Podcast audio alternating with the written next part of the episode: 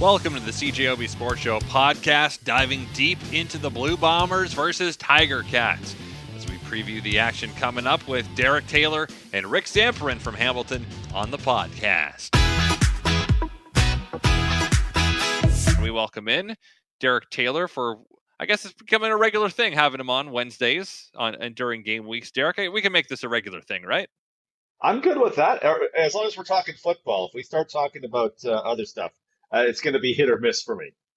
No, football. Yeah, we're talking football. That's your that's your uh, area of expertise. You've been following it a long time, and so we'll we'll chat CFL and we'll talk about the Winnipeg Blue Bombers going into this game against the Ticats on Friday. I know you're trying to get the rivalry thing going today, talking to players, but they really weren't biting, were they? No, they weren't. They weren't having, and you kind of expected that they that they don't. But I just think this is a, this is a cool idea, right? Like it it was literally one uh, whether planned or offhand comment that Troy Westwood let go years ago, and we have the Banjo Bowl. And tell me the Banjo Bowl isn't the most fun regular season game of the season.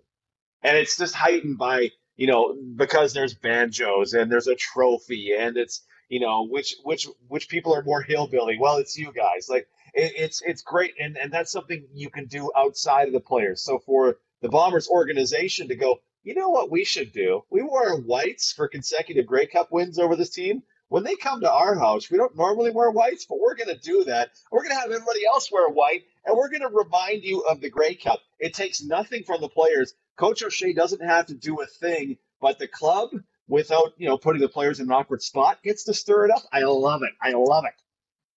It's also a marketing opportunity because you can sell more white stuff. 100%, right? I, I would imagine I think just from looking around the stadium, you you're down there every game, right? You yeah. You see, I, I like I don't know, forty to one blue jerseys over white jerseys. For sure.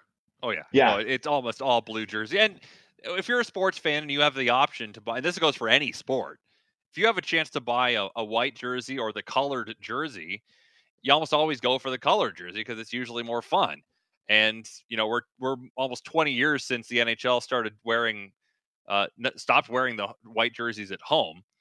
Uh, but this market obviously has a history of of the whiteout, right? In, in the yeah. Winnipeg Jets history. So we might, you know, they don't want to see Jets jerseys at the game on Friday. We might see a few because a lot of people have the white ones because we've had the whiteouts. But uh, they're they're selling t-shirts, and if you buy a white jersey, you get a t-shirt too down at the Bomber store the next few days. So I, am hoping to see a decent amount of white jerseys. Are you going to wear a white shirt in the booth?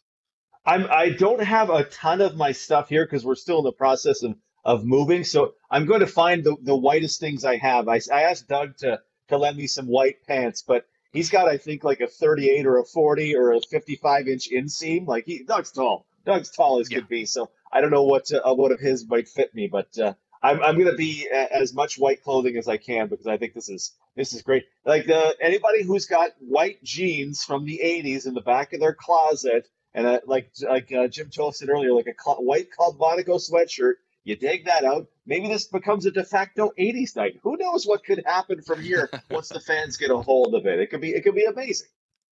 As far as the action on the field is concerned, Derek, we've heard from defenders on the Blue Bombers, uh, and also people on the offense that you know they, they feel like they need to play a lot better. They're two and zero. Oh. Uh, they have not cracked twenty offensively. Defensively, they've given up the fewest points per game in the league so far, but they've given up more yards per game than any other team so far. So are they just scratching out these victories? Should be, people be worried at all about the Bombers? Well, scratching out is probably uh, is honestly probably pretty close. Like like there's been a two point win and a seven point win, and by their nature, one score wins in the game of football. There's a deal. There's a, a, a real portion of it you have to attribute it to luck because one bounce equals one score, and you lose the game. Right. The the home opener. Uh, what Ottawa left 10 points on the on the board that day, which which could have been 0 and 1 start for the Bombers, right? So there's a certain degree of luck. So I think I think you have to. Uh, but if, if you need a quarterback to to you know have your luck turn against, it may might be Dane, Dane Evans so far. Four interceptions through two games. He's fumbled the ball four times through two games. They've lost three of those fumbles. Like Dane Evans is just maybe one of those fumbles was questionable because of a, a weird ruling, but seven turnovers from one guy in two games with a with a defense like this one that you know has a it's fair to say really particularly good track record against Dane Evans. This this could be the game where you know that part of it really kicks in as well. Well, in the Grey Cup game, they were able to use the escape hatch and bring in Masoli. They don't have that now. It's all Evans. He's he's all they got, and so they've put their eggs in the basket. And so far through two games, it maybe hasn't been special. But again, the reality is he had them in position to win. There were 24 points against yeah. the Stampeders in week number two. Uh, their defense has been really bad in the fourth quarter through two games so far this season. So if you're the Winnipeg Blue Bombers and you've been a fourth quarter team traditionally over the last couple of years, and that that has continued this year so far. That could yeah. be we could be looking at like a, a 10-9 game going to the fourth on Friday night. Yeah, in I was just finishing up the uh, Hamilton Saskatchewan game from Week One last night, and what like at one point where an offensive turnover lets Saskatchewan start at the, at the Hamilton one yard line. You go, well, okay, the offense really did us in. This is going to go against the defense, but the offense did us in. That defense should, I mean, it should be good. It shouldn't be Blue Bomber good, but it was the second best defense in the league last year. They've they've some guys on the six game list that they'd rather not be there. They added to their defensive front all the while losing Ja'Gared Davis. They had Micah Johnson, who's a real stud. Those linebackers are still who they are. One of them, Alden Darby, uh, former Bomber and Bomber Grey Cup champion. Like Hamilton shouldn't shouldn't be a team that you, that we think of as 0 and 2, uh, but they're I mean they're probably going to be 0 and 3 after Friday just based on on how things have gone. So this, I just wonder what's what's your feel on your perception of Ottawa versus Hamilton? Like, who's better? Are they equal? Is one stand out over the other, or what kind of test it'll be for Winnipeg?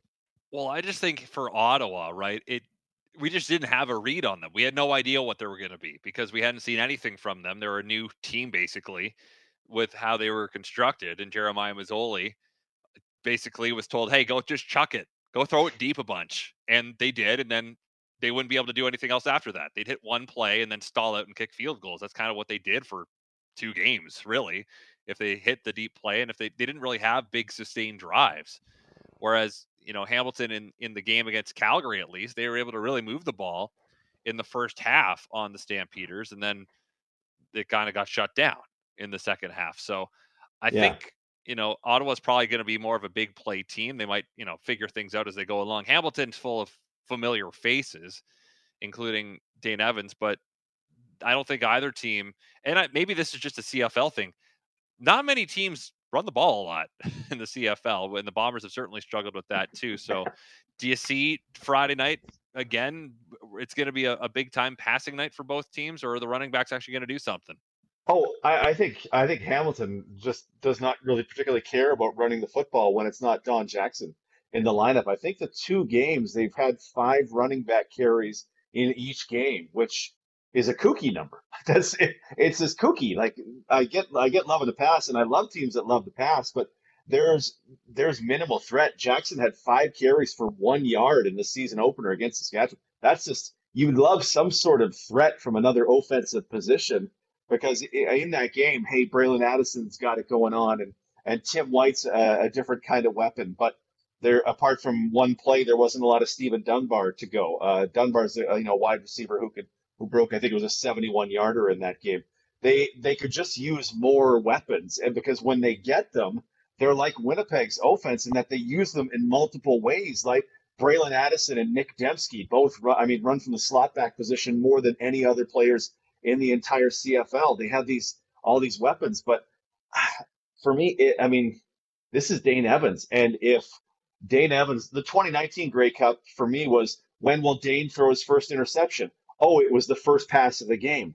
The 2021 Grey Cup was that was going to be I don't know a 17 point bomber win if Evans stays in the whole game the way he was uh, just looking against this Winnipeg defense. I I don't know that I've seen anything from him that makes me think that a regular season game on Friday is going to be any different for him against this D. Quarterbacks are everything in the CFL, and he's had 51 pass attempts in the game against the Stampeders on Friday, uh, or on Friday, Saturday of last week. So, in terms of what the the difference makers could be uh, in the Bomber defense, Winston Rose has been uh, picked on a little bit so far this year. He has not been healthy, which does not help his cause. Uh, mm. He was in a walking boot in training camp, and he's been on the injury report basically every day since, listed as questionable for Friday's game. But uh, you talked to Deatrick Nichols. We played the audio earlier in the show. He's been great so far this season. Uh, who are you looking for as as big difference makers if they're trying to shore up the fact that they've given up more yards than everybody else so far? Well, if I was, um, let's see, if I was Hamilton, I probably I, I I would try to attack Winston Rose based on what we've seen so far, right? Jaelon Acklin and Marco Dubois got him in game number one, and it's it's clear, right? You mentioned he's limited at practice and questionable for the game. It, it's clear that that it's not the Winston Rose, you know, 100% healthy. I'd probably see what Donald Rutledge is made of because uh, Bralon Addison is a guy who works to that wide side of the field generally. I'd probably see what Bralon Addison has at that, or pardon me, what uh, Donald Rutledge has at that linebacker spot. Maybe it works up into Malcolm Thompson's uh, zone as safety, and just just see what's what's happening out there. Um, so yeah, there's Hamilton has the weapons to be way better than than two and zero, oh, but um, yeah, are they going to be able to to get to them? Is will be interesting because I mean that Winnipeg defense, as much as you know, Darvin goes for 48, they then followed up with a 14 yard sack, and go, oh, okay, this again, we needed a better term than bend but don't break. We were jo- we are joking on the broadcast because we keep hearing that in football, but we need something for a team that allows 700 yards passing to Jeremiah Masoli, but only allows him a bunch of field goals. So, what else are you looking for in the CFL this week? Saskatchewan at Montreal tomorrow night, Edmonton and Calgary Saturday, and the Lions hosting the Argos. I think that's where I'm paying attention to most, Derek. Is we haven't seen BC since that week op- week one game against Edmonton. They were off last week. Can they follow that giant effort up in the second game? Well, I'm with you on that one 100%. Nathan Rourke, his numbers in that game were phenomenal. James Butler, the running back, four touchdowns in, in that game, two rushing, two receiving, phenomenal. Uh, but Toronto is not Edmonton. Week one, Edmonton shipping 42 points in the first half. Well, awful. Toronto has a real defense. Toronto can can really get after it. They didn't look by any stretch perfect against uh, Montreal last week, but Toronto, like, what's Nathan Rourke going to do if Shawn Oakman gets unleashed on him, or Shane Ray, or or that that defensive front? I'll be very curious to see. Um, Marshall Ferguson had written a piece on CFL.ca that I think uh, Rourke had one pass go over 12 yards downfield in the air. Everything else was short. Well, okay, Hamilton, or pardon me, Toronto's seen that. So if they take that away, can Rourke, you know, accommodate for that and and beat a team despite that? Uh, I also, I mean, Calgary, Edmonton, Edmonton looked, I guess, a little better this past week, but uh, so will they look better again against Calgary? And Calgary's just worth watching because Bo was was hurt in week number one, and I mean a lot of what's going to happen in the West it kind of pivots on uh, is is Bo healthy and how bad was that leg injury? He seemed just fine in the comeback last week, right against Hamilton, uh, but what's what's to be made of, of that? Curious to see where the two and O's go this week as well. Well, Derek, appreciate your time as always. Thanks for hopping on, and we'll uh, see you in the booth on Friday. Thanks, brother. Continue now our preview of Friday's Grey Cup rematch as we take a look at things from the Hamilton side of the ball with Rick Zamperin of 900 CHML in the Hammer. Rick, how would you describe the first two games of the Hamilton Tiger Cat season? Um, how much time do you got? uh, up and down. Certainly, there have been some positives. There have certainly been some negatives. You know, anytime you start a season 0 2, there's certainly going to be some things that you look back on and think, well, they should have done a little bit better in this phase. Well, I'll start with the positives. Um, you know, this is, I, I, I, still think, a very talented team. Uh, a team that plays hard and is still playing for its coach, which is great to see, especially after back to back Grey Cup disappointments. They still believe they have a great core that can get it done. My biggest takeaways are this number one, you know, they can put some points up on the board. They did so against Calgary, you know, leading 24 to nothing at one point, 24 to 3 at halftime. And whether they thought they had it in the bag or didn't put the pedal to the metal or, you know, insert your own cliche, I'm not sure what the issue was in the second half last week against Calgary, but at the end of the day, they didn't get the job done. They didn't finish the ball game, and they didn't do the same against Saskatchewan. You know, they were down by two or three points, you know, late in the fourth quarter. Sask rips off a couple of quick TDs and it's game over. So I think the big takeaway is they've been in both games. they could have won both games, but the fact of the matter is they didn't close out either game, and I think that is a little concerning. They still have the faith. They still think they can get the job done. We'll see uh, how they do uh, against the Bombers this week. Yeah, I think could have won game one, but absolutely should have won game two. Whenever you have a, a 24 point lead at home, you just you got to win that game, right? Absolutely. Yeah, there's no ifs, ands, or buts. You're up 24 nothing with a couple minutes left in the second quarter. It's 24 3 at the half. They have the wind at their back in the third quarter with an opportunity to pile on more points. They get a big fat donut in that third quarter and end up losing a heartbreaker in overtime against a team that they haven't beaten a lot of times in the past, and that is Calgary. I know a lot of teams can probably say that too. They haven't beaten Calgary in the past, but uh, they they should have won that game, and they found a way, remarkably, to lose against the Stampeders. And they didn't look good at all in the second quarter, both on offense and defense. So they got to figure things out in a hurry here with the Bombers coming up. How would you describe the play of Dane Evans through two contests? 54 of 79, four touchdowns, four picks, and 647 yards. Yeah, I mean, uh, he he was underwhelming in the season opener in, in Regina. I thought, you know, too many turnovers, and he admitted that to himself. Um, didn't find his receivers early and often. They were brutal on second down conversion. I think they were five of 22 for the game and really didn't have any sort of rhythm even when they did get going, you know, he had really the one spectacular touchdown to Steve Dunbar Jr., and that was pretty much it. There wasn't much consistency offensively to that game. The O line didn't help much, but still, they didn't run the ball well. They didn't throw the ball well. Uh, you know, Dane was below average against the Riders. Um, he was, I thought, exceptional in the first half against the Stampeders, really willing the ball down the field, was finding receivers both open and those in coverage who, you know, made a play for him. The O line played a much better game against Calgary. In the second half, though, things did not work. Another costly turnover with the you know the, the fumble or i guess the strip fumble if you will that titus wall made to tie the game at 27 so i would give him just a slightly passing grade at this point but just barely. He's got to protect the football a lot better and he's got to be more consistent. That, that would go for the whole team as well. Well because now after years of the Masoli Evans tandem, you finally have one guy who is the guy. There is no fallback this year if Evans is bad. You can't just put toss Masoli in there it has to be him. And so if it doesn't work out with Evans, Hamilton's got big problems, right?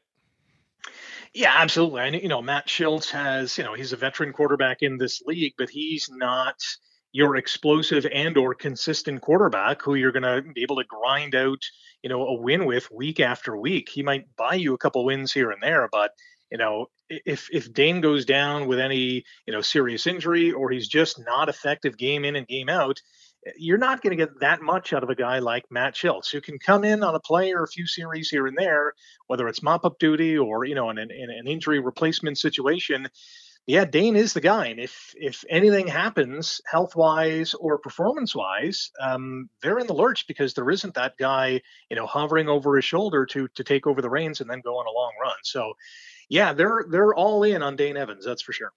What what about the defense of the Hamilton Tiger Cats? Because through the first two games, and it's a limited sample size, they gave up 10 points in the first three quarters against Calgary, and only 12 in the first three quarters against Saskatchewan. But then 18 in the fourth in Regina, 20 in the fourth against Calgary. What's the explanation for everything just kind of falling apart late in the game, first two games here? Yeah, it's a weird one because you know I still look at the personnel, just looking at you know the the faces and the names on this D, and it, it's a really good bunch. You know, from from the secondary and the linebacking core, and a couple of pieces up front, Dylan Wynn Micah Johnson, and even Teddy Laurent, the old veteran there. They're they're the big problem with the defense is there's no pressure. There's no pressure on the quarterback. Uh, they can't get to the quarterback, whether it was Cody Fajardo a couple of weeks ago or Bo Levi Mitchell last week. Both of their uniforms were extremely clean. And for any defense to be successful uh, on a- any side of the border or worldwide, is you got to get pressure on the quarterback, and they've not been able to do that. So that is, you know, at the end of the day, it's going to come back to haunt you because the QB can sit back there and pick you apart, whether you're a man or in zone.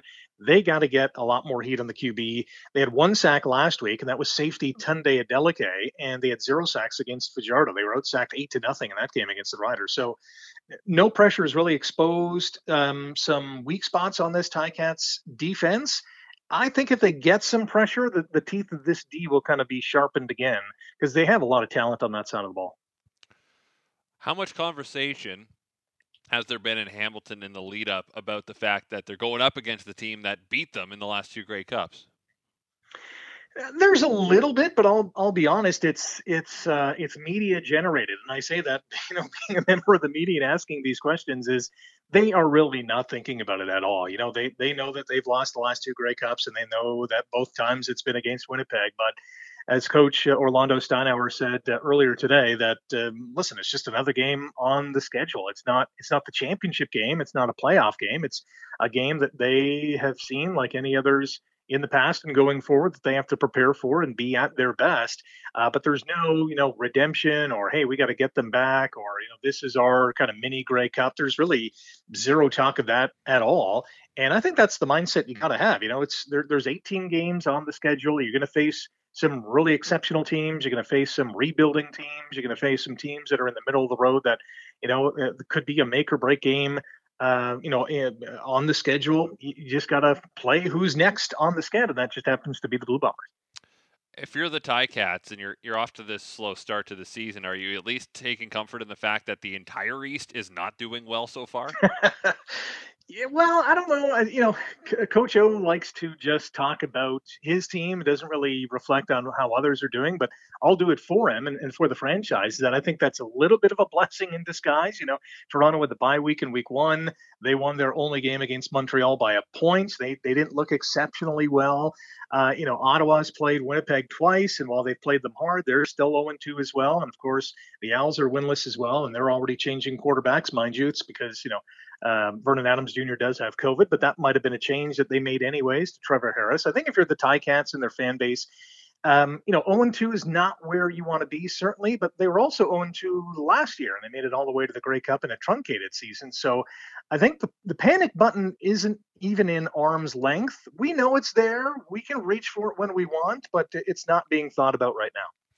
Do you like the CFL scheduling all these East versus West games in the first six or seven weeks of the season?